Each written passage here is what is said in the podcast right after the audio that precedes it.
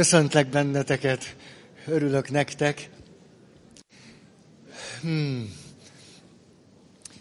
Sémákról beszélgetünk, de önmagában ez a szó vagy kifejezés nem annyira érdekes vagy fontos, nevezhetnénk mintázatnak, mert a sémákkal kapcsolatos megfontolások, tapasztalatok, leírások tulajdonképpen eszközül szolgálnak arra, hogy minél többet felfedezzünk és megismerjünk saját magunkkal kapcsolatosan. És mert a sématerápia egy nagyon komplex irányzata a terápiás iskoláknak, és nagyon sok mindent összefoglal, és nagyon sok mindent egységbe von, többek között például azt, hogy a sémákban nagyon határozottan megjelenik nem csak az egyes ember a maga egészségével és gyöngeségével, sérültségével, hanem megjelenik ugyanez az ember a maga kapcsolati egészségességével és sebzettségével. Tehát a sématerápia nagyon határozottan és nagyon világosan az egyes embert saját magára és a kapcsolataira, vagy akár a csoportokban való tagságára, részvételére vonatkoztatottan is látja. És egyiket nem rendeli a másik alá. Ez nagyon fontos nekünk, ezt nagyon szeretjük, mert hiszem, ahogyan elindultunk, tulajdonképpen van egy még nagyobb összefüggése annak, amiről beszélünk. Ja, ez nem én vagyok, ez a... Éreztem, hogy van egy hang. Jó. És hogy ez pedig az, hogy hogyan tudunk tartósan és megelégedetten társkapcsolatban élni, még úgy egyébként. És nyilván a megelégedettség az elsősorban ide tartozik, a tartóság meg a kapcsolatra vonatkozik. Tehát pont kapóra jött nekünk, hogy a sémával kapcsolatos irodalmat használjuk, és jó értelemben gazdagodjunk általa. Na ennyi. Az ismétléshez... Na... Az ismétléshez csak annyit, hogy már múltkor, ahogy beszéltem, gyorsan akartam felsorolni a legfontosabb szempontokat, hogy meglegyenek, és már akkor rájöttem, hogy valamit kihagytam, ezt most szeretném elmondani. Ez pedig az, hogy éppenséggel a sématerápiának az irodalma nagyon jól megfogalmazza azt az 5 szükséglet csoportot, amire minden pici babának, gyereknek, csecsemőnek, nagyobbacska, kisfiúnak, kislánynak szüksége van ahhoz, hogy lehetőség szerint egészségesen tudjon fölnőni. Nagyon jó, hogy a kezünkben van ez az 5 szükséglet csoport, és ezt ennyire világosan lehet látni. Mire van szüksége egy gyereknek? És hogy erre valami értelmeset lehet válaszolni, és nem 50 oldal. Az első... Alapvető szükségletünk, igényünk az, hogy gondoskodjanak rólunk, hogy elfogadjanak bennünket, hogy biztonságban legyünk, hogy értékeljenek minket, a szónak jó értelmében értékesnek tartsanak bennünket, ilyen pillantással nézenek ránk. Tehát a gondoskodás, elfogadás, biztonság, a szükségleteknek a megbízható kielégítése. Első nagy csoport, látjátok, sok minden tartozhat ide. Második. Az érzéseinknek, a szükségleteinknek, akár ezek fizikai, elemi szükségletek, a testünknek alapvető szükségletei, szabad kifejezési lehetőségei legyenek. Miért kell ilyen bonyolultan mondani valamit? Hogy kifejezhessük az örömünket, a bánatunkat, a fájdalmunkat, a szégyenünket, a haragunkat, a szomorúságunkat, a féltékenységünket, a megvetésünket, a gyűlöletünket, a masszovágyunkat. Más nem jut eszembe, mert ez most elöltött teljesen, és más már nem fér be. Tehát, hogy kifejezhessük, elnézést, látom, azért hagytatok itt egy ilyen köpőteret.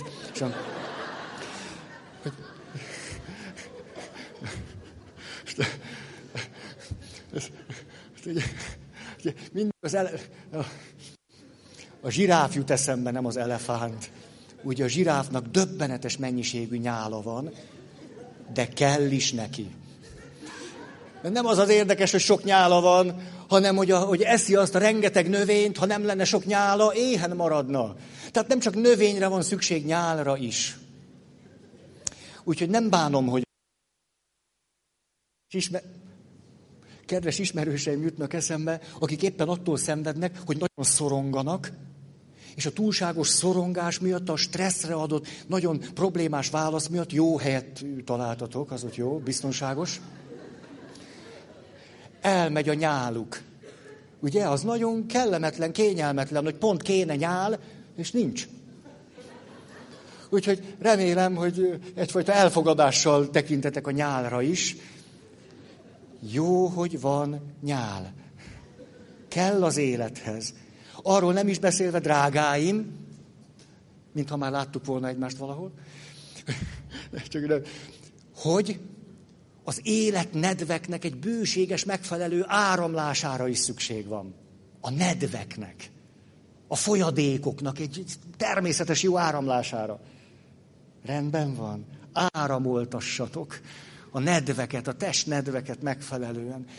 Milyen nagyon fájdalmas az, valakinek nincsen könnye, begyullad a szeme. Nem tud pisilni, csak nyomja.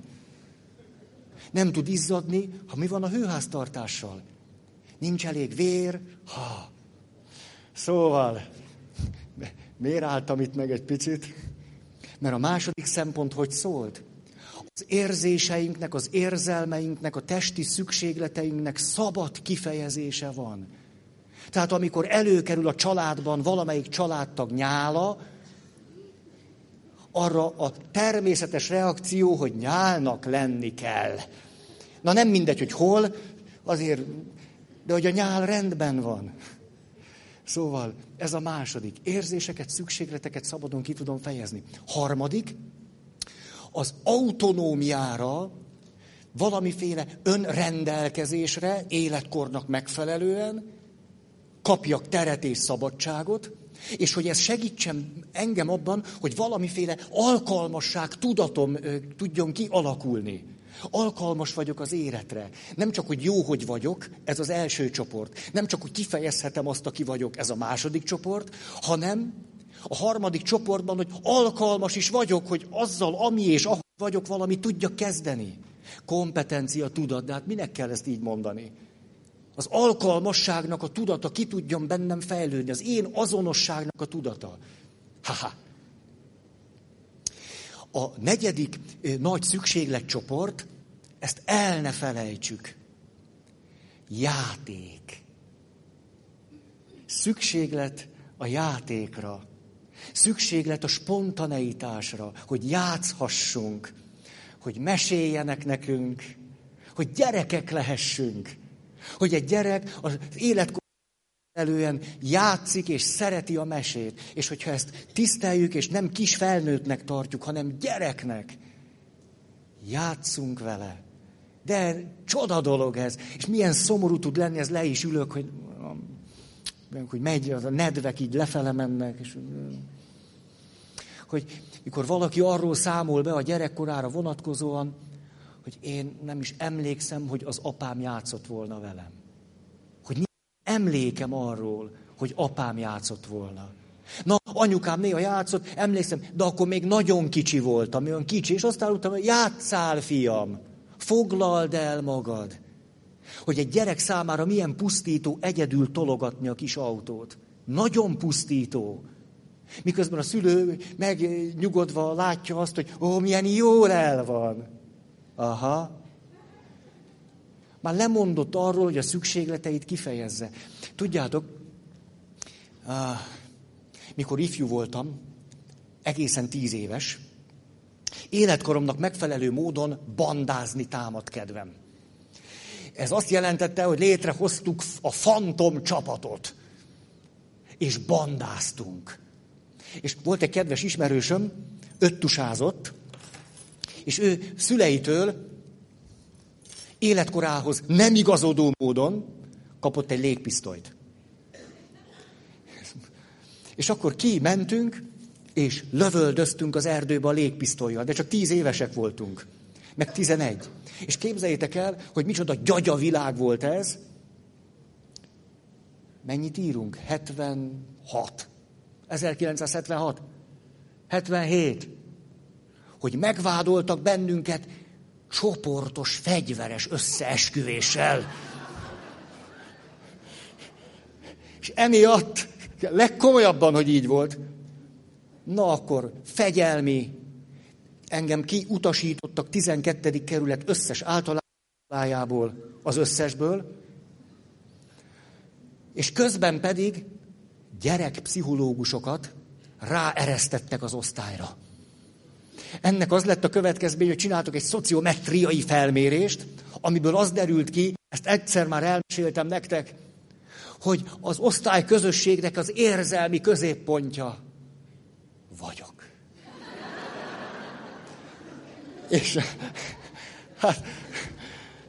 És ennek tulajdonképpen egyetlen oka volt, hogy volt egy szem kislány, aki amikor arra a kérdésre kellett válaszolni, hogy kik azok a legfontosabb személyek, akiket szeretsz az osztályba, lányként egy fiút is beírt. És ez központi helyet biztosított az osztályban.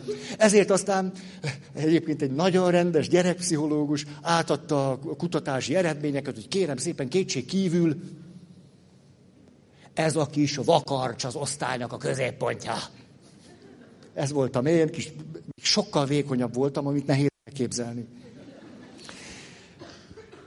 Ezért aztán, ugye, hát ki mondatott, hogy én valamiféle fő bűnös vagyok, és akkor engem is ikertesómat eltávolítottak a 12. kerületi iskolákból, de én kaptam egy halmazati büntetést. Ezért kezdtem el ezt mondani. A halmazati büntetés így szólt, pszichológushoz kell járnia.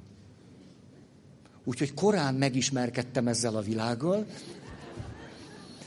és 6. koromban minden héten elbaktattam a gyerekpszichológushoz, tartottam neki egy foglalkozást. Ez a kedves hölgy ma is él, nagyon jóba vagyunk, néha össze-össze találkozunk, vagy futunk, olyan nagyon jó, szeretett engem, és ez ennyi elég is volt. És hamar rájött arra, hogy nincs velem semmi baj. A rendszer szintű hiba az oka az én folyamatos megjelenésemnek. És mert tudta, hogy tulajdonképpen semmi baj nincs velem, és ezért mondtam el ezt az élményemet, ez azonban egy picit se vont el engem a szorongástól. Szorongtam én sokat. Gyerekkorban nagyon sokat szorongtam. És akkor ott voltam ennél a gyerekpszichológusnál, és ő pedig már látta, hogy rendben van a gyerek, de hát valahogy ez volt az elvárás, a követelmény, hogy oda kell járnom. Ezért aztán kb. Fél órát beszélgetett velem, aztán azt mondta, tudod mit, Feri, itt van a fiamnak a Matchbox készlete, játsszál velük. Rettenetes volt. Komolyan mondom, amikor vele beszélgettem, az rendben volt. De mikor tök egyedül Matchboxokat egy idegen helyen kellett tologatnom, és várni azt, hogy mikor telik el az idő,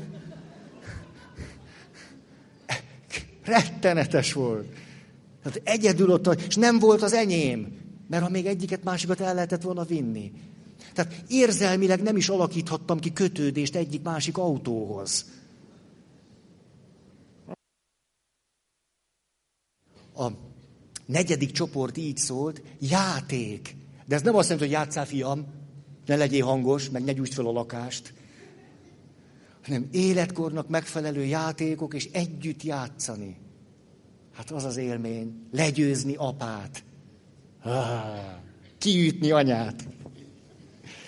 Szóval, és utána világgá menni, ha vesztettél. Az is hozzá tartozik a stílushoz. Tehát játék és spontaneitás. És a következő, hoppácska, hoppácska, ne felejtsük el, ma szívesen ezt leradíroznák a szükségletekből. Szabályok. Keretek. Hú, de jelentős ez. Valamiféle szabályoknak, kereteknek, következetességnek az adása, mert hogy erre nagyon nagy szükséglete van egy gyereknek. Legyen valamiféle rend, amihez lehet alkalmazkodni és igazodni. Ez az alapvető szükségletünk. Ha bármelyikkel kapcsolatban, bármelyik négyet megéltük, amiről múltkor volt szó, és ha nem ismétlem el, túl sok, túl kevés, nagyon egyoldalú, csak az egyik, csak a másik, vagy pedig konkrét bántalmazás, akkor kialakulnak a sémák. Ezek a korai sémák. Záró mondat, és aztán nézzük a mostani sémánkat, és azután a sémákról pedig azt mondhatjuk, hogy amikor a séma kialakul az éppenséggel, a kialakuláskor a helyzetnek megfelelően tükrözi vissza azt, ami velünk történik. Társas izoláció, elidegenedettség séma, hát ha engem kórosan magamra hagynak, vagy állandóan azt mondják a szüleim, hogy hogy lehetsz ilyen hűha. Ott sincs biztonság. Hogy lehetsz ilyen béna Pisti? Hát az biztos, hogy minden más gyerek tud már olvasni, csak te nem. Akkor az, ahogyan én bennem kialakul egy tudat a világnak és önmagamnak egy látása, hogy úgy tűnik, hogy ezt mindenki más meg tudja csinálni, csak én nem. Hogy valószínű, hogy ez másoknak megy, csak én vagyok ilyen béna. Hogy én különbözöm a többiektől. Hogy valami fontos szempontból más vagyok. Látjátok, ez nem a csökkent értékűség séma, mert ott nem az a bajom, hogy más vagyok, hanem az a bajom, hogy béna vagyok. Mert a más az is lehet, hogy egy környezetben én vagyok az egyetlen cigány gyerek. Bőven elég ahhoz, hogy én egy egészséges, normális, klassz cigány gyerek vagyok, de egy olyan közegben növök föl, ahol nem is tudok nem nagyon sok visszajelzést kapni arra, hogy de hát te más vagy. És ez bőven elég lehet egy séma kialakulásához. De azért is jutott eszembe, van egy nagyon kedves cigány keresztfiam. Mikor 1 éves volt, akkor volt a keresztelője, ez több mint 25 éve történt. 1 éves kora óta nagyon jóba vagyunk. És évente többször találkozunk, és akkor éppen most szeptemberben vége volt a nyárnak, megbeszéltem, hogy na, Lacikám, nem így hívják, Lacikám, megyek föl hozzád. Laci mozgássérült. Állami nevelőintézetből hozták ki a nevelőszülei. Mondhatjuk, hogy halmozottan hátrányos helyzetű. Nagyszerű kis rác, hát nem is kicsi már, felnőtt fiatalember. Na, megyek hozzá, beszélgetünk, kólázunk, az a rituálé része, és mondom neki, te, Laci, hogy olyan érdekes, születésnapja van szeptemberben, viszek neki ajándékot, te, Laci, olyan érdekes, hogy nézem, te tulajdonképpen nem is változol. Itt vagy 21 pár évesen, hát 10 évvel ezelőtt is pont így néztél ki. És de örülök neki, hogy nem fogysz, nem hízol, tartod a jó stram alkatod. Ah, Laci, képzeld el, én meg fogytam. Laci rám néz, agyilag?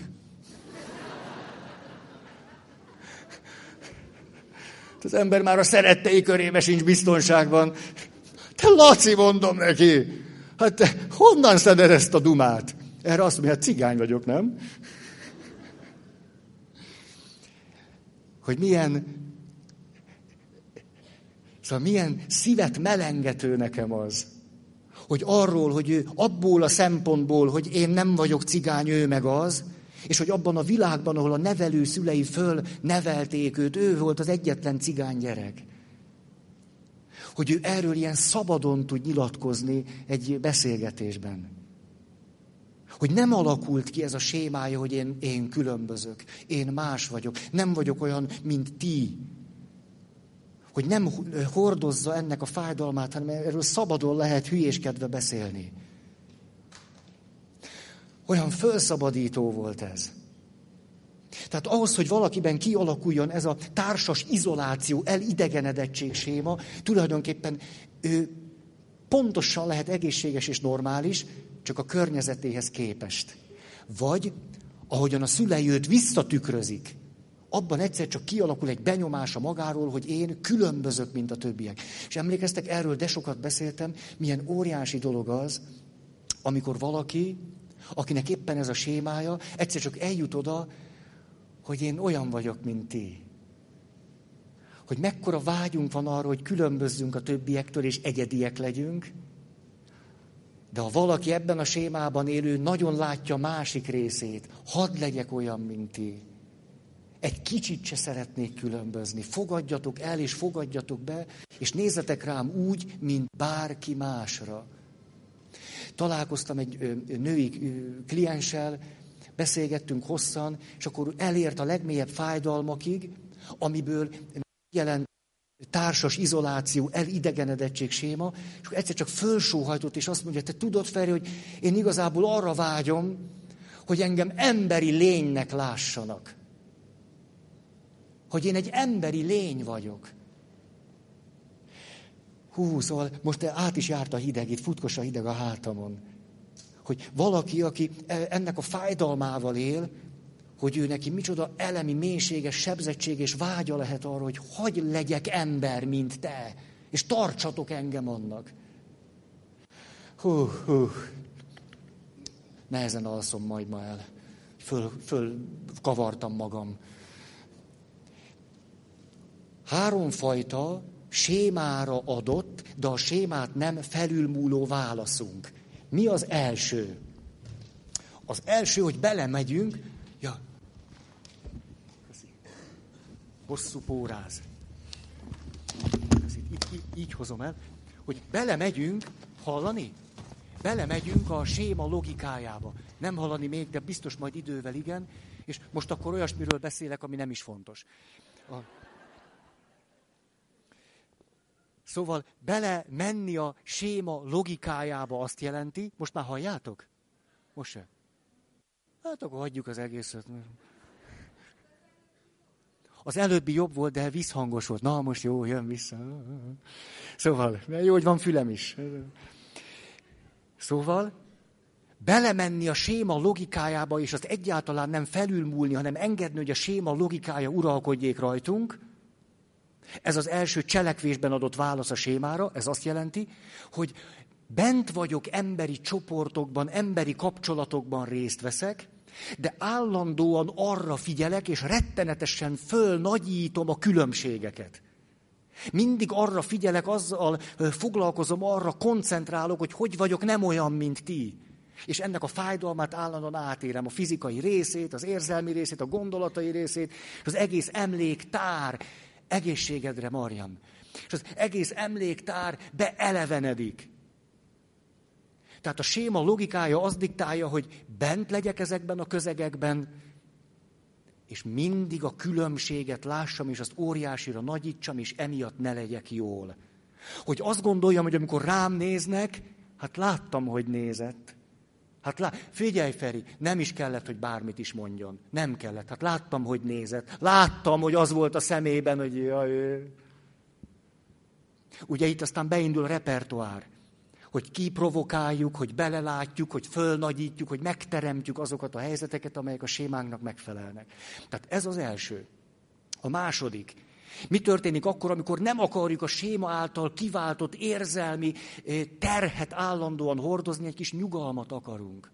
A válasz nagyon egyszerű, visszahúzódunk az emberi kapcsolatoktól, hogy ne is kelljen szembesülni azzal, hogy különbözünk. Ezért valaki egészen izolálódhat is. Annyira, hogy szinte semmilyen emberi kapcsolata nincs, vagy csak telefonon tartja, vagy csak egészen fölszínes kapcsolatai vannak. Most most nem indulok el nagyon, de sokszor az avatatlan szemlélő annyit lát csak, hogy az illető magányos. A legtöbb magányos embertársunknak társas izoláció, elidegenedettség sémája van, vagy az is van neki. Mi azt gondoljuk, csak olyan pehjes, nem sikerült neki, neki a papság maradt, vagy valami ilyesmi.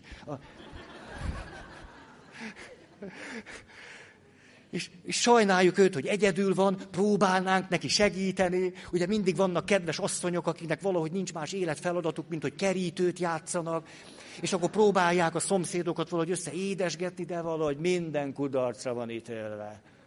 Pedig én már úgy elképzeltem, olyan jól mutattatok volna, de nem. És nem azért, mert látszólag a föltételek nem volnának adva, mert adva vannak. Ott bent azonban egy séma ezt megakadályozza. És inkább, na jó. A harmadik, mi történik akkor, amikor valaki szintén nem lépi túl a séma logikáját, de túl kompenzálja azt? Emlékeztek? Beszéltünk erről? Beszéltünk? Na hát akkor tudjátok. Azt mondja a szakirodalom, hogy kaméleonná válik.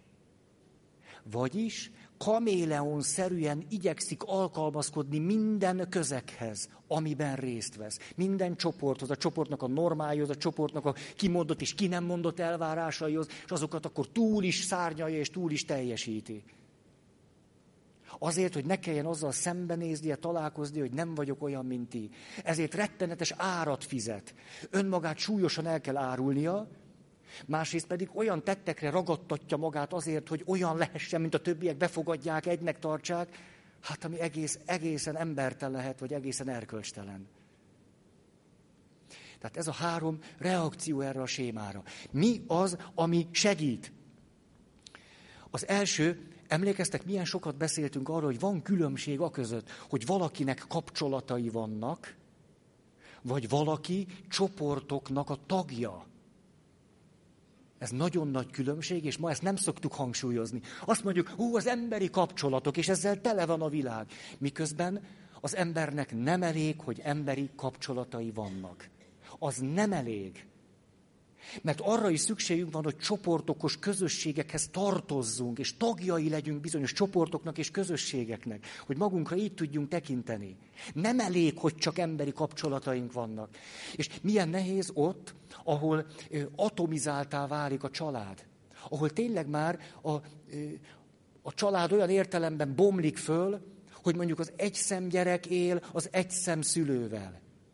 Az ott valóban egy kapcsolat. Tehát az az alapvető élmény, még ha egyke vagyok is, hogy tulajdonképpen egy csoportnak, egy rendszernek vagyok a tagja, még az sincs meg. Hanem az én alapvető élményem egész pici koromtól kezdve, hogy a kapcsolat létezik csak, csoport, közösség, akár egy intézményhez tartozni, hát ez egészen idegen. Például milyen sokan... Szóval tudjátok, egy példa jut eszembe, kedves ismerőseimmel beszélek, elmentek céges tréningekre. Ugye, és a céges tréningen megtréningezitek magatokat, hogy mit jelent mondjuk az ABC csoporthoz tartozni. És akkor ott egy tréningen kezdik el kialakítani, hogy te egy csoportnak, egy tímnek, nem tudom minek a tagja vagy, és akkor ott úgy vagy. Az ABC csoport, és akkor van jelszó. És van, hogy mit tudom én, mi van. És ezzel szemben milyen döbbenetesen kritikusak tudunk lenni, amikor valaki hűséges az egyházához. Jaj, hát az rengeteg veszteséggel jár. Hűségesnek lenni, vagy kitartani egy csoport, vagy egy közösség mellett. Hát olyan tökéletlen, miért blamáljam magam velük, mikor ilyenek? Hogy a személyiségnek mekkora fejlődése az, amikor nem csak azt mondom, pedig ezt tudjátok, olyan gyakran hallom, ezért mondom. Jaj, az egyház, öldjön már, egy-két jó fejpap van. Nem az az érdekes, hogy most van-e jó fejpap, vagy nincs, hanem ez, ahogyan te látod ezt a világot, ebben nem látsz egy nagyon fontos dimenziót. Hogy nem csak néhány jó fejpap, néhány jó fejkeresztény, néhány jó fej, hanem hogy itt egy csoport is van, vagy egy közösség van. A szónak jó értelmében egy szervezet van. Az nem csak intézményt jelent, hanem egy élő organizmust. És ahhoz én tartozhatom. Annak mindenféle előnyével és hátrányával. Tehát egyikünknek se elég hosszú távon, ha érett személyiséggel akarunk élni, hogy csak kapcsolatokban lássuk magunkat. Visszautalok valamire. Emlékeztek, amikor arról beszéltünk, hogy milyen szempontjai vannak a megelégedettségnek és a tartóságnak a társkapcsolatban, kiderült, hogy 3 különböző készségcsoportról lehet beszélni. Más készség, ami a személyiségemre vonatkozik, más készségekre van szükségem a kapcsolatokban, és más készségekre a családi kapcsolatrendszerben. Tehát hiába vagyok fejlett a kapcsolati készségekben, ha a családi kapcsolatrendszerre vonatkozó készségeim nagyon gyöngék. És nem érzékelem magamat egy csoport tagjának. Ugye milyen nagyszerű dolog valaki asszertív és ki tud állni magáért. De sosem érzékeli azt, hogy valakinek esetleg más fontosabb szükséglete van. Ő még szívesen kiáll a barátnőért, és utána megszűnt a világ. Hát azért eljutunk egy olyan finomságig, hogy vannak bizonyos szükségleteink, és azt mondjuk, tehát látom, hogy te neked most valami fontosabb van, majd most én az enyémet késleltetem. Hogy egyáltalán képes vagyok csoportszerűen látni. Jó, gyerünk. Ez azt is jelenti, hogy a gyógyulás útja, hogyha valaki nem csak kapcsolatokat épít, hanem elkezd csoportokban lenni. Annak mindenféle következményével, annak a felelősségével. Mi az, ami nehéz? A szorongás. Ha valaki nagyon sebzett ebben a sémában, egy 4 szemközti beszélgetésben egész jól fel tud oldódni. Van köztetek olyan, nem kell, hogy föltegyed a kezed, hogy azt mondod, még így, ha 2-3 vagyunk, egész mereg beszélni, de ha már 8-10 ott ülnek, akkor már csak hallgatok, nem, akkor már nem megy. Erőt vesz rajtad egy szorongás a csoport helyzetben. A gyógyulás útja éppen az, hogy az illető egy csoport helyzetben is egyrészt vagy tudjon valamit kezdeni a szorongásával, vagy képes legyen enyhíteni a szorongását. Itt most szeretnék megállni, mert mind a kettő nagyon-nagyon-nagyon fontos. Az összes sémára vonatkozóan mindig előbb-utóbb érzelmi terhekig jutunk. Egy nagyon negatív stresszválaszhoz, túlerőteljes szorongáshoz, rettenetes sémának megfelelő negatív érzésekhez és érzelmekhez. És 2 úton érdemes járni. Ne csak az egyiket lássátok, 2 úton járni. Ez jaj, de fontos. Úgyhogy el is mondom. Az egyik út, ez a katonáké. Mert mit tesz egy katona, amikor kiképzésen van? Mit tesz az őrmester, amikor kiképzi a katonát? Elmondom, hogy mi szokott történni, miután voltam másfél év katona. Azt mondja, hát kedves újoncok, üljenek itt le, kényelmesen persze, ahogy jól esik, és akkor csináljunk egy bejelentkező kört, hogy vannak ma.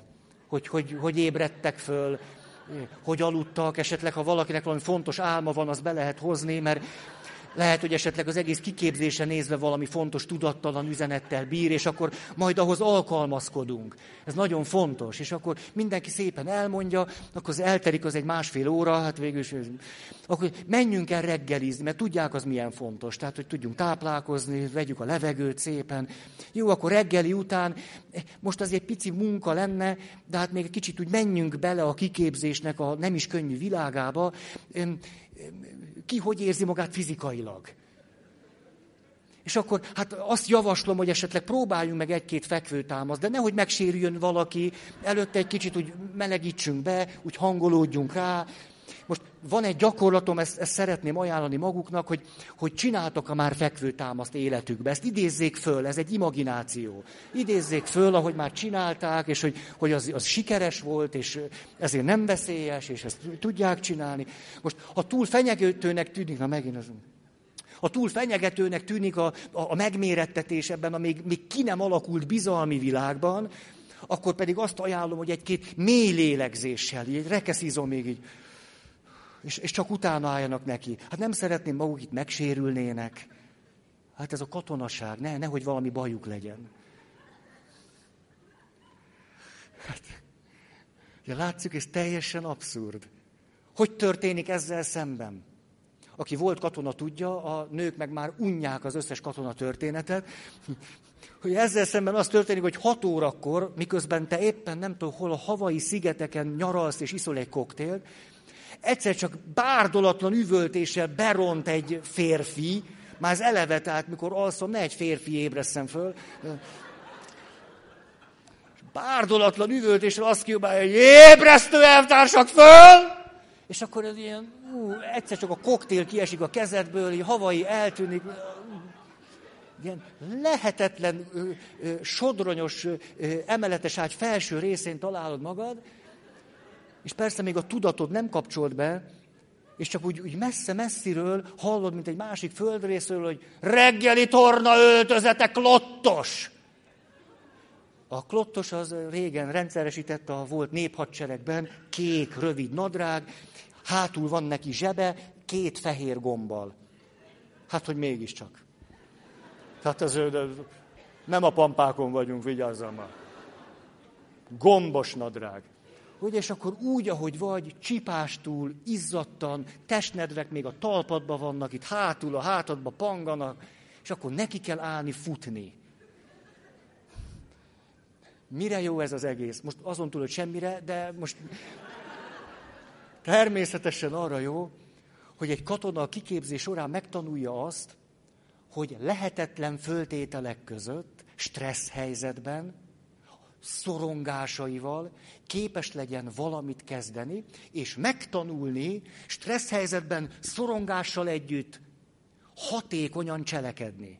A pszichés funkcióinak a birtokába tudjon lenni akkor is, ha erős a nyomás, ha nem megfelelőek a körülmények, ha megtámadták őt.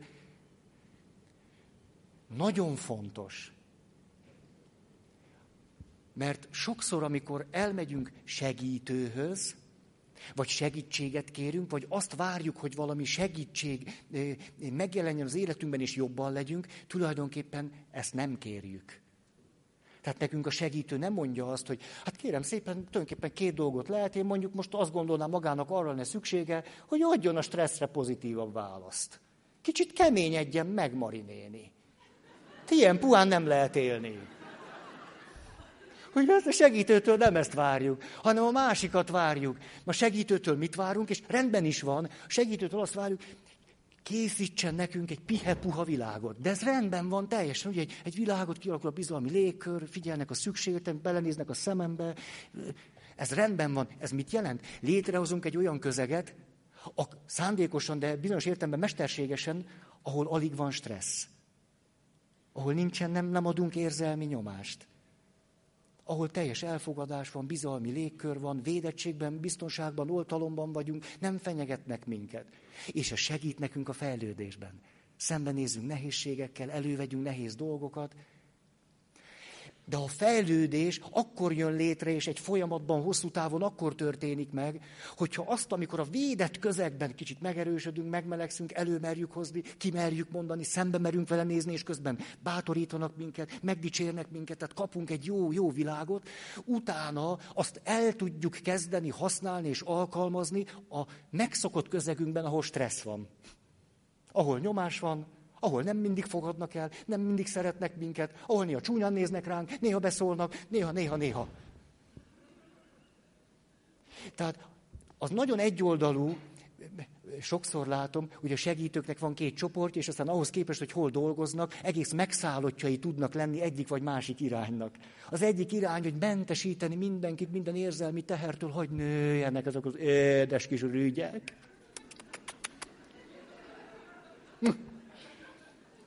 A másik meg, ez milyen életre valóság? Nevetséges mesterség környezet. Gyerünk, emberek! Ordítani, csinálni, stressz alá vonni. És ott gyakorolja be, hogy a stresszre tud egy normálisabb választ adni. De ennek is van létjogosultsága. Mint tanultam autót vezetni, emlékszem, ezt meséltem nektek, de hát nem voltatok ott, hát ha nem emlékeztek rá. Vezetek. Nulláról indultam, tehát beültem. Komolyan, hát nekünk nem volt autónk.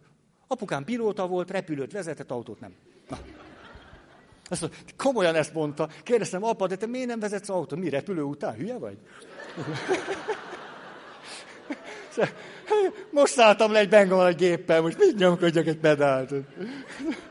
Tényleg ezt mondta, nekem az autóvezetés nem okoz örömöt. És akkor...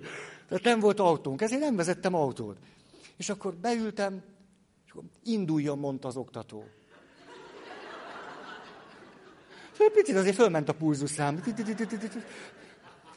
És így rám néz, maga még nem tud vezetni? Kérdezte az oktató tőlem. Nem. Úgy elnézett a jó ég, kikerült hozzá. Úgy jön ide, hogy nem tud vezetni.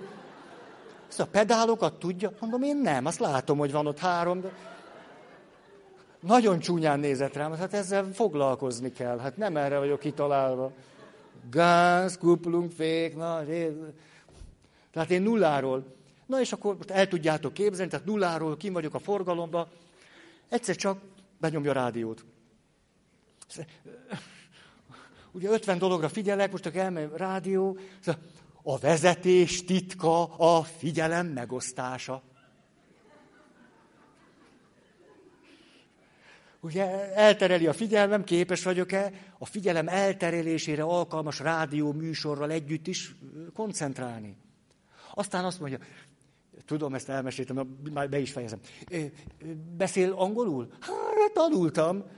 Jó, nagyon jó, mert én most kezdtem el, akkor beszélgessünk angolul.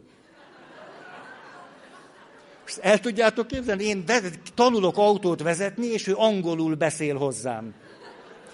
Ott kezdődik, hogy ki kell javítanom a kérdését is, és még... Hát nem és oktatom nagyon büszke volt magára, mert ez volt az árszpoétikája, aki tőle kikerül, az már bárhol tud vezetni. Ez azt jelenti, hogy ténylegesen nagyon is szükségünk van, főleg amikor egy elemi sebzettségig jutunk el, belekezdünk az önismereti munkába, vagy egy dolog fölfejtésére, gyógyulásnál a kezdeti szakaszban nagyon-nagyon szükségünk van egy minimális, stresszt adó, nagyon elfogadó, biztonságot adó világra. Nagyon kell, mert abban tudunk az erőinket arra összpontosítani, hogy egy bizonyos fokú erőre, érettségre, kompetenciára jussunk el. De amikor ez megvan, akkor már a tovább lépéshez nem csak az kell, hogy mindig ezt megteremtessük magunknak, például egy párkapcsolatban. Hát van, aki ráharap a pozitív kommunikáció összes elemére, és azt elvárja a társától. Ez remek, hogy tudjuk, hogy hogyan kell pozitívan kommunikálni, de miért volnánk erre mindig alkalmasak? Néha nem vagyunk rá alkalmasak. Néha hülyeségeket beszélünk, és ráadásul hogy? Jaj! Ez jó. Jó, vannak köztünk érzékenyebb hallgatók.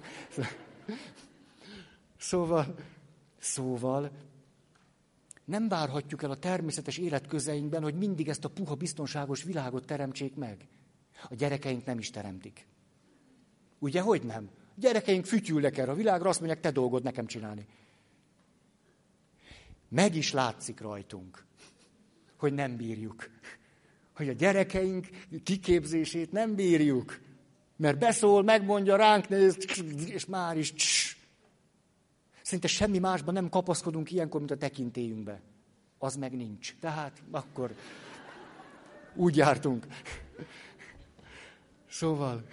Szóval ezt a két utat, ha valaki jól látja, az hoz hosszú távon növekedést, fejlődést, gyógyulást.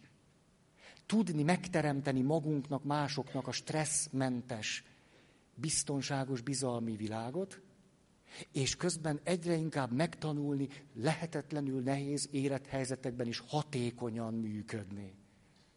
Ez. És mind a kettő egyaránt fontos, hogyha elég árnyaltan nézünk.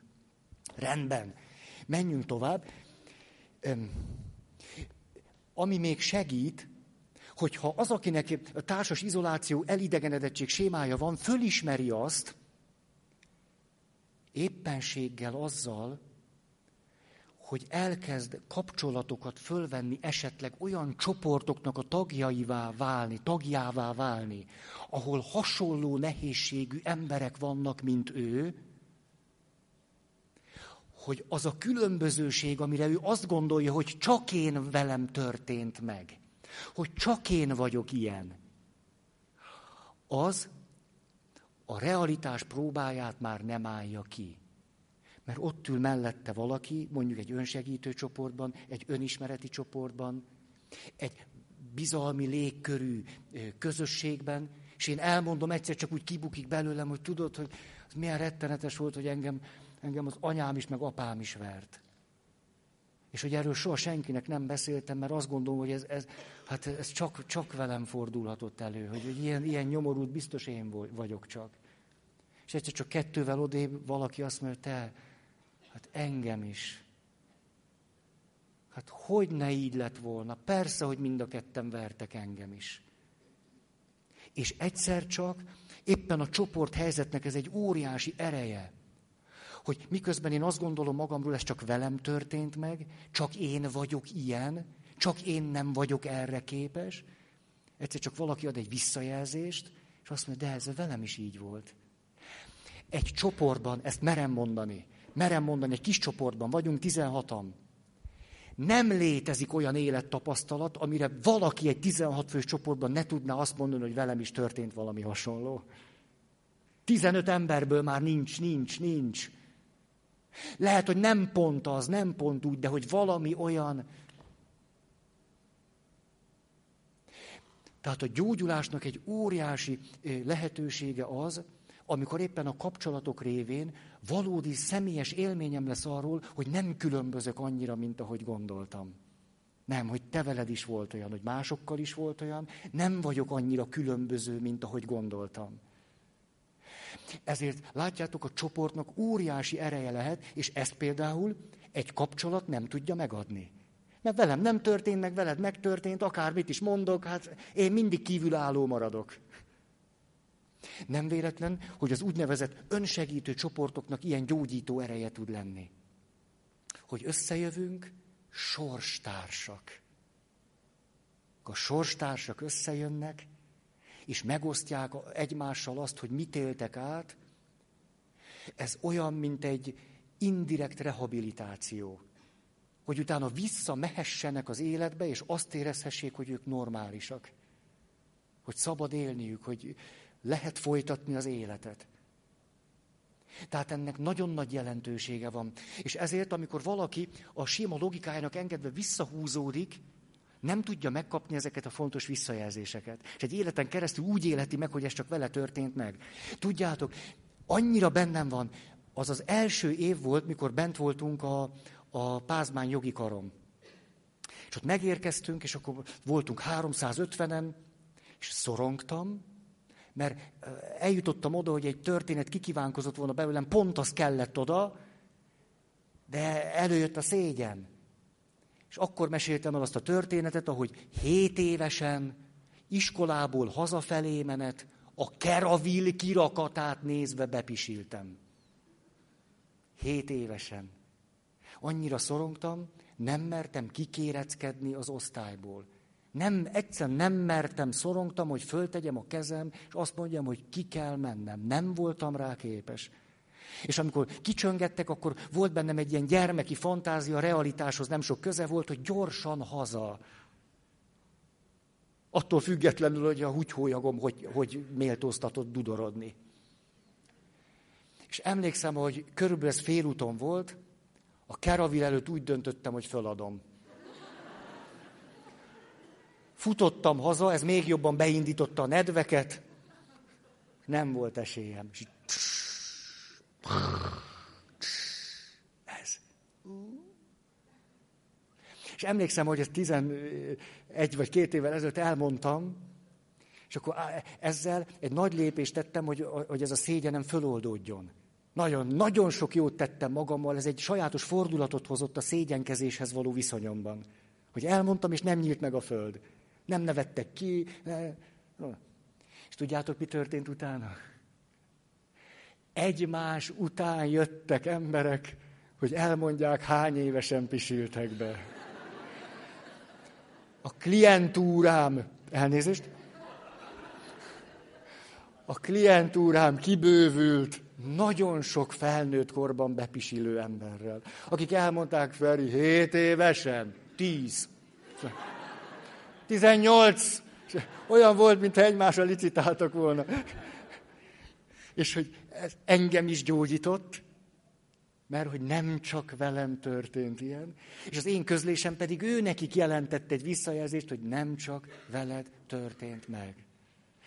Eszembe jutott ez a helyzet, hogy egymásra licitáltak.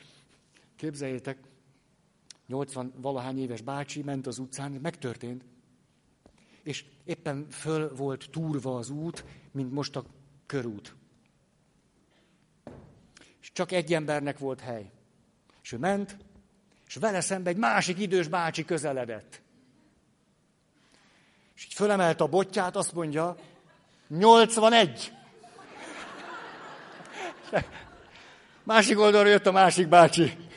Azt mondja, 85? Erre ez a bácsi mondta, pardon. Visszament, látták. És a másik így, ez a pimasz.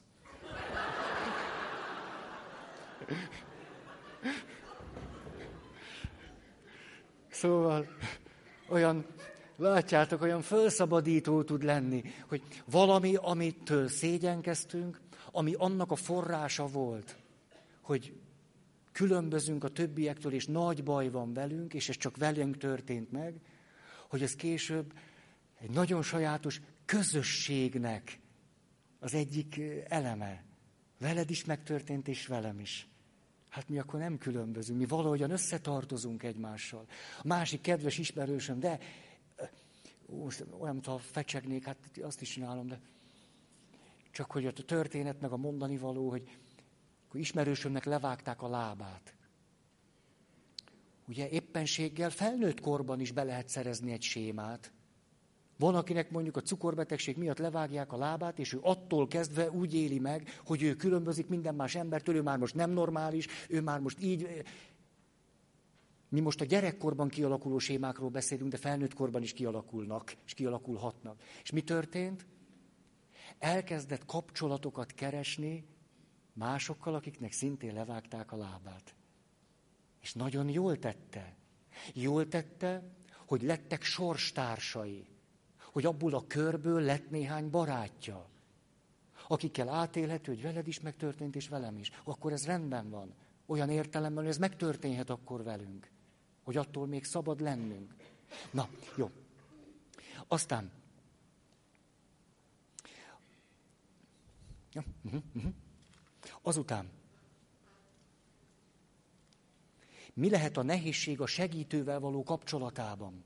Az, hogy miután úgy érzi, hogy különbözik a többiektől, izoláció, elégedettség, nagy nehezen esetleg fölvesz egy kapcsolatot a segítővel, és rajta ragad. Sokszor, megtörténhet az sokszor, nem tudom, hogy például valakinek az egyetlen fontos kapcsolata valamelyik szülő. És akkor segítséget kér, és a segítés folyamán tulajdonképpen nem történik más, mint hogy sikerül egy picit leszakadnia az édesanyjáról, és azzal a lendülettel elkezd tartozni a segítőhöz. És a segítőt ruházza föl az összes olyan készséggel, képességgel, őt idealizálja úgy, mint aki az egyedüli ember, aki őt megérti. Ezért például az is a gyógyulásnak egy nagy jele, akkor valaki azt mondja, hogy néha annyira szükségem van valamire, valamilyen segítségre, hogy hát, ha te nem érsz rá, elmegyek máshoz. Nem gyóntatsz most a héten, hanem gyónok máshol. Ez már azt jelenti, hogy van egy stabilitás. Hogy nem gondolja azt, hogy ő a világon egyetlen egy embernél tudhatna gyónni. Vagy hogy a világon csak egyetlen egy ember létezhet, akinek ő el tudja mondani, hogy mi volt. Ahogyan gyógyulunk, ez egy természetes szakasz lehet. Hogy azt gondolom, hogy te vagy az egyetlen ember. Ez természetes, ezt nagyon meg is kell becsülni. Tehát rendben van, hogy van egy ilyen szakasz, ez lehet egy hosszabb fázis, rendben van. De a segítőnek az a dolga, hogy tágítsa a világot. Tehát, hogy az izoláció, elidegenedettség sémában élő embernek a világát tágítsa. Hogy lehet kapcsolódni másokhoz. Nézd, itt van egy csoport. Nagyon sok kedves segítő ismerősöm ezzel tette a legnagyobb jót, hogy járt hozzá valaki, és utána azt mondta, én azt gondolom, most már semmi akadály, hogy egy csoportba is menj. Sokszor egy rettenetes ellenállás jelenik meg, na csoportban nem, azt nem. Nem még négy szem között, csoportban nem. Ha valamelyik őtök azt mondja, na csoportban nem, akkor egy kérdést érdemes intézni, hogy miért is? Hogyhogy nem? Miért tűnik fenyegetőnek egy csoport? Jó. Nézzük a következőt. Haladunk, nyomjuk. A következő, 2 magyar szóval kezdjük. Dependencia, inkompetencia.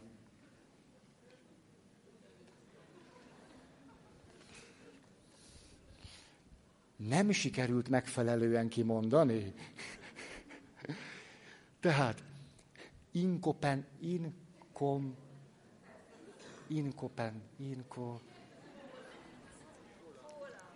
kóla. De kedves, na, látjátok, ez a stresszoldó csoport. Ez a, Feri, egy kicsit nyugodj meg, és akkor... Tehát mondjuk úgy, hogy függőség és alkalmatlanság séma. Tehát függőség, alkalmatlanság. Ezzel a kettővel lehet leírni, és a kettőt itt most együtt kéne látnunk. Mert a logikája az, hogy annyira alkalmatlan vagyok, inkompetens, ez most jó, inkompetens. Ez most már egész jó. Olyan, mintha ismerném ezt a szót. Inkompetens. Tehát alkalmatlannak tartja magát.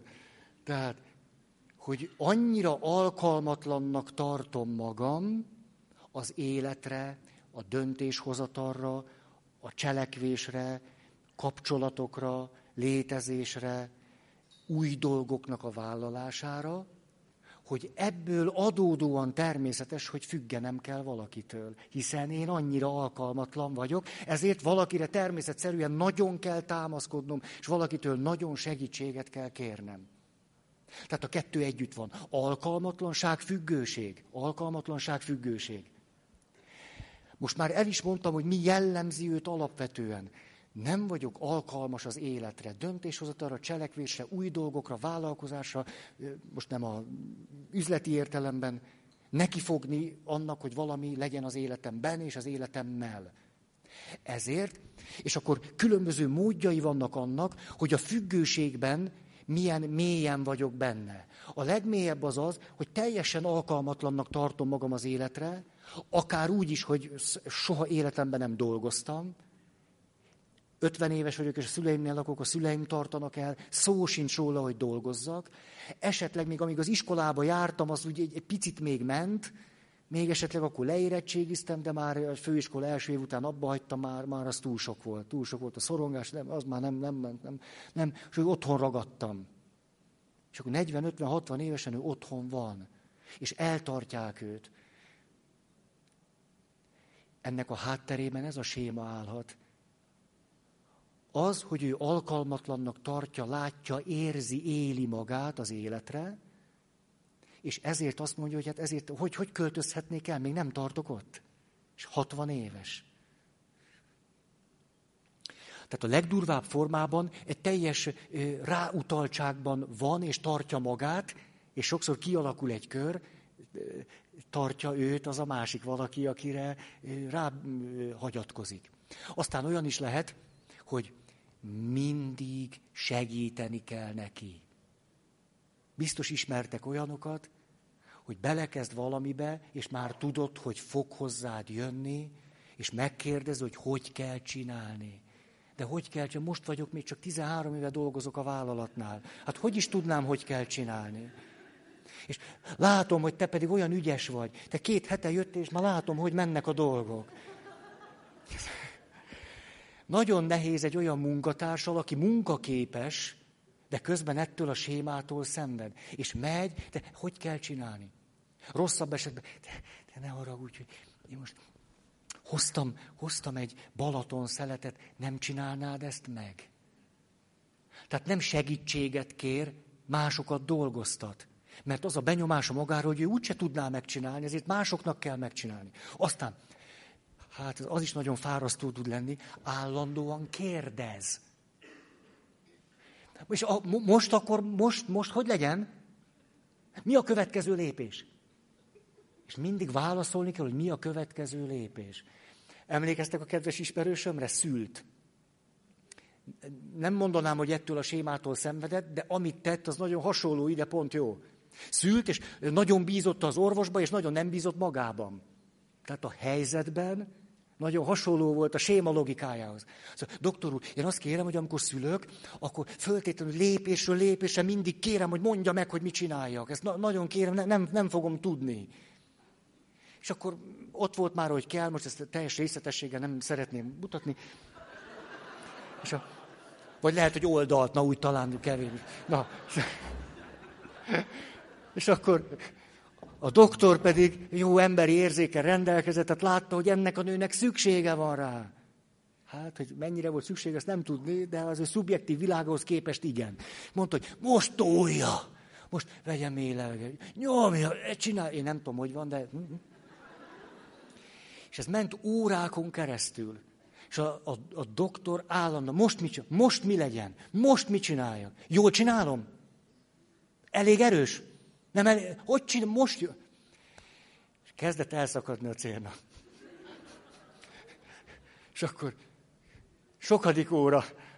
Doktor úr, és most? És a doktor azt mondja, hát most már szülje meg.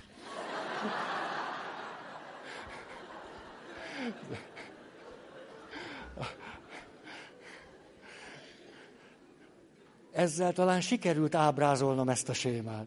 De most, és akkor most mi a következő lépés? Jaj, de erre nem vagyok képes. Dehogy nem. Hát Pisti, dehogy nem képes. De nem. De nem. Ugye, és akkor ebből ilyen rettenetes körök alakulnak ki. Valaki tanítunk úszni. Ismerős? Hát föl kell állni. Nézd csak, semmi először, és fogod, és így bedőlsz a vízbe. De nem, a víz! De víz, nem. De tulajdonképpen semmi, csak így... De. Jó, de bedőlök, és talán mi lesz? De semmi nem lesz, ott van anya, apa, meg a rokonság. Ott állnak, ott... Már 2 órája tempóznak, azért őrájuk is lehetünk tekintettel. Szóval... Ugye... Szóval ebben az a, látjátok, hogy egyszerre néha úgy a fonákjáról úgy ránézünk kívülről, néha benne vagyunk, aki benne van, tényleg szorong. Ugye mindig ezt mindegyikhez hozzátehetjük, hogy az ő belső világában komoly megterhelést él át. Ezért beszélünk arról, hogy bíz magadban, de ne higgy magadnak. A fizikai állapotodnak se higgy.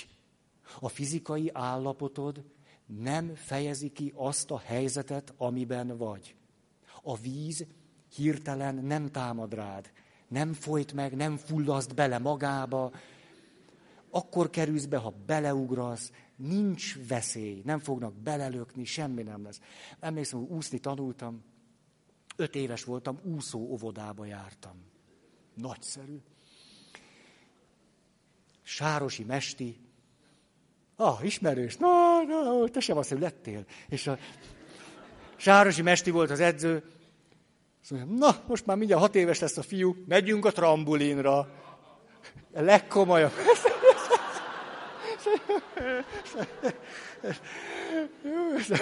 És képzeljétek el, 6 éves kis kölyök, 28 kiló. Mentem föl, 2 és feles. Na, csak tovább. 5-ös. Fölküldött a 10-esre.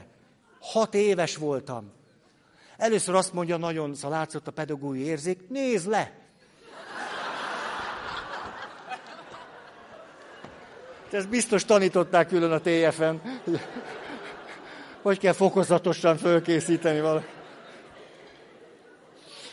És emlékszem, hát úgy tele volt a kis fürdőgatyám. Azt csinált, a fecske volt egyébként, emlékszem, az igazi fecske, kék gatya, fehér csíkkal. Hát sárgának kellett volna lennie, de így volt, fehér volt, és mentem, és így néztem ki, így.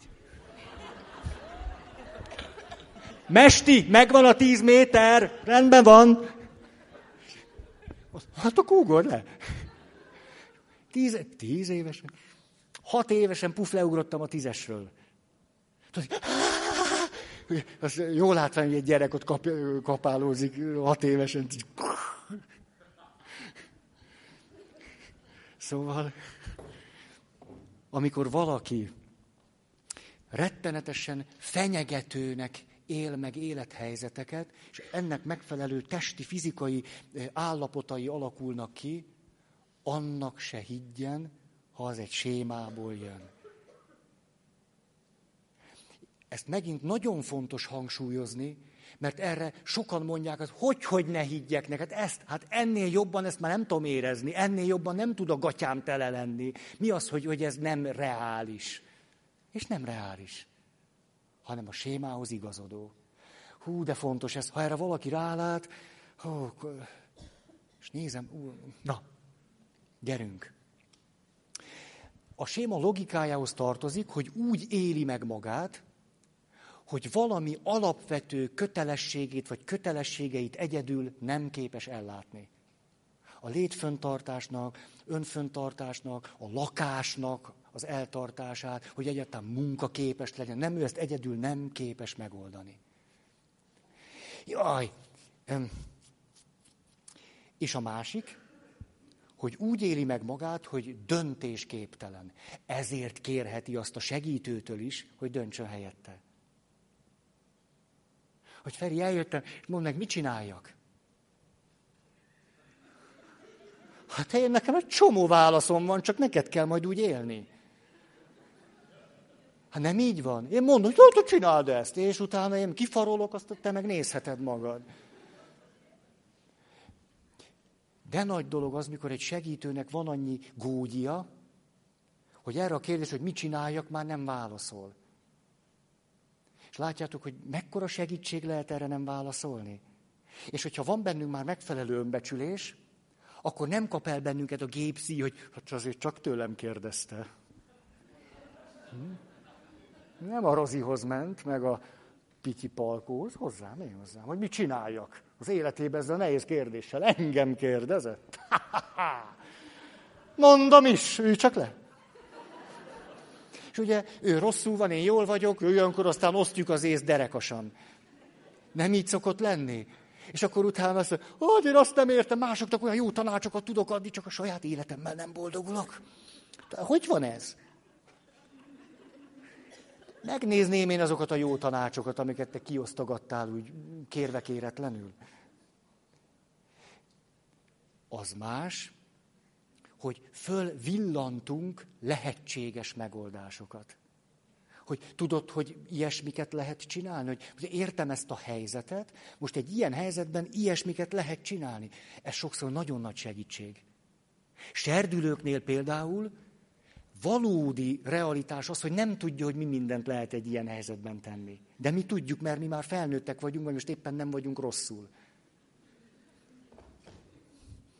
Most éppen egész jól vagyok, ezért tudom azt mondani, hogy nézd, ezt is meg... Jaj, de jó, eszembe se jutott.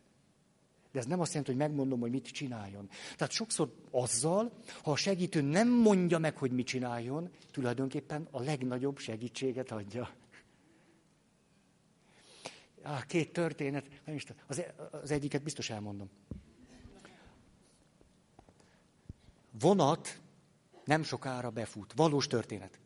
A vonat nem sokára befut, és ott áll a peronon egy 60 év körüli nő. És várja a férjét, hogy megérkezzen az útról, és ott áll egy 30 év körüli fiatalember, aki néhány hónappal azelőtt ismerkedett meg egy kedves nővel, és látnivalóan jól alakulnak a dolgok. És ő pedig ezt a kedves hölgyet várja, és előbb száll le a 60 év körüli nőnek a házastársa, és betoppan elé, lerakja a bőröndöket, megpuszíja.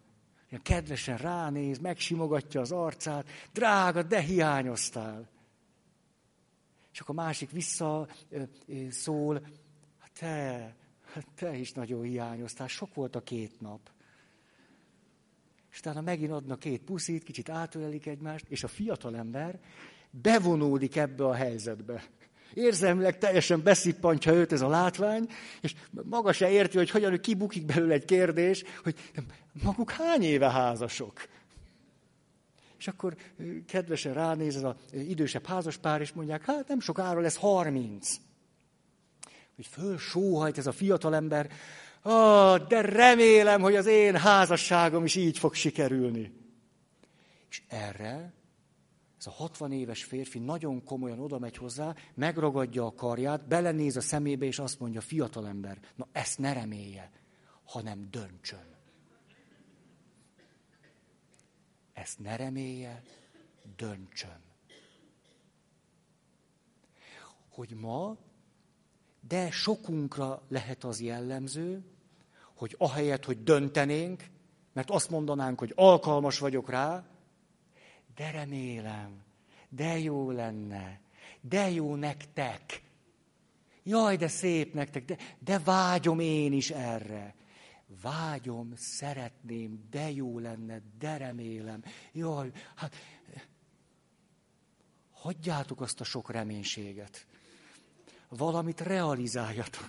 Na, szóval, hogy milyen nagy dolog az, amikor rájövök, hogy itt nem vágyni kell már, meg remélni, meg óhajtani, meg kérni, meg szeretni, meg álmodozni, döntést hozni. A kompetencia tudatunk, ezt a szót nehezen veszem be, de igyekszem, hogy éppen az által is erősödik meg, hogy meghozzuk a saját döntéseinket.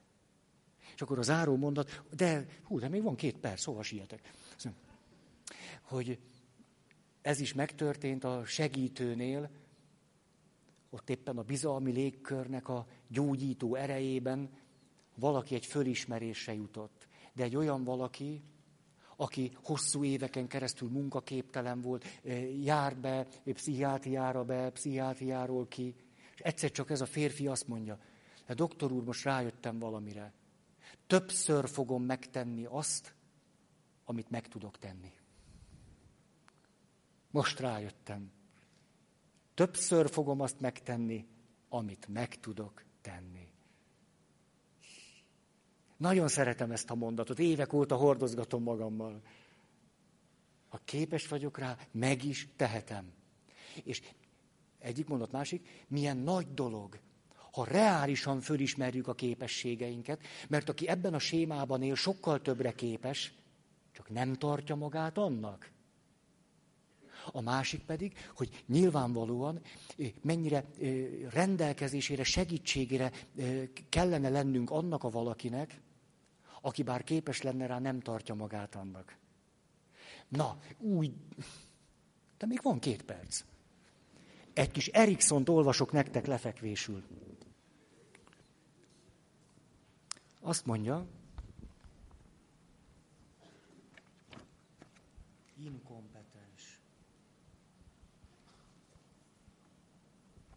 inkompetens. Gyakorlom. Erikson. Egyszer egy fiatal pár esetét írtam le egy nagyobb szakmai körben, akik közös problémájukat meglehetősen furcsa módon fejezték ki. A férj képtelen volt bármiféle kezdeményezésre, mindig arra számítva, hogy majd a felesége megmondja, hogy mit tegyem. Jól illusztrálta ezt egy szombatonként lezajló eseménysor, amikor a feleség takarított, a férje pedig szobáról szobára követi és keresi a port meg a szemetet. A feleségét ez rettenetesen irritálta, de nem tudta, hogy mit tegyen egy olyan férjjel, aki semmi más nem csinál, csak követi őt, áldogál mögötte és nézi, hogy mit dolgozik. A férj azt mondta, hogy szereti nézi, ahogyan dolgozik. Ugye véletlenül se rássunk rá egy sémánkra, semmiképp, mert még jobban leszünk. Erikson elmagyarázta, hogyan foglalkozna ezzel a problémával. Egyedül fogadná a feleséget, és megkérné, hogy a következő szombaton is ugyanúgy végezze a takarítást, mint ahogyan a szokása volt. Azonban, amint végez az egyik szobával, háta mögött a vizslató férjjel, mondja azt, ez kész. És menjen a következőbe. Amikor pedig befejezte a takarítást, valaki nagyon figyelni, és hogy kell csinálni, nagyon szép. Amikor befejezte a takarítást, vegye ki a gépből a porzsákot, és minden szobában hincsen el egy maréknyi szemetet a tiszta padlón. Amikor szépen megcsinálta ezeket a kis halmocskákat, mondja a férjének, akkor ez most így marad egy hétig.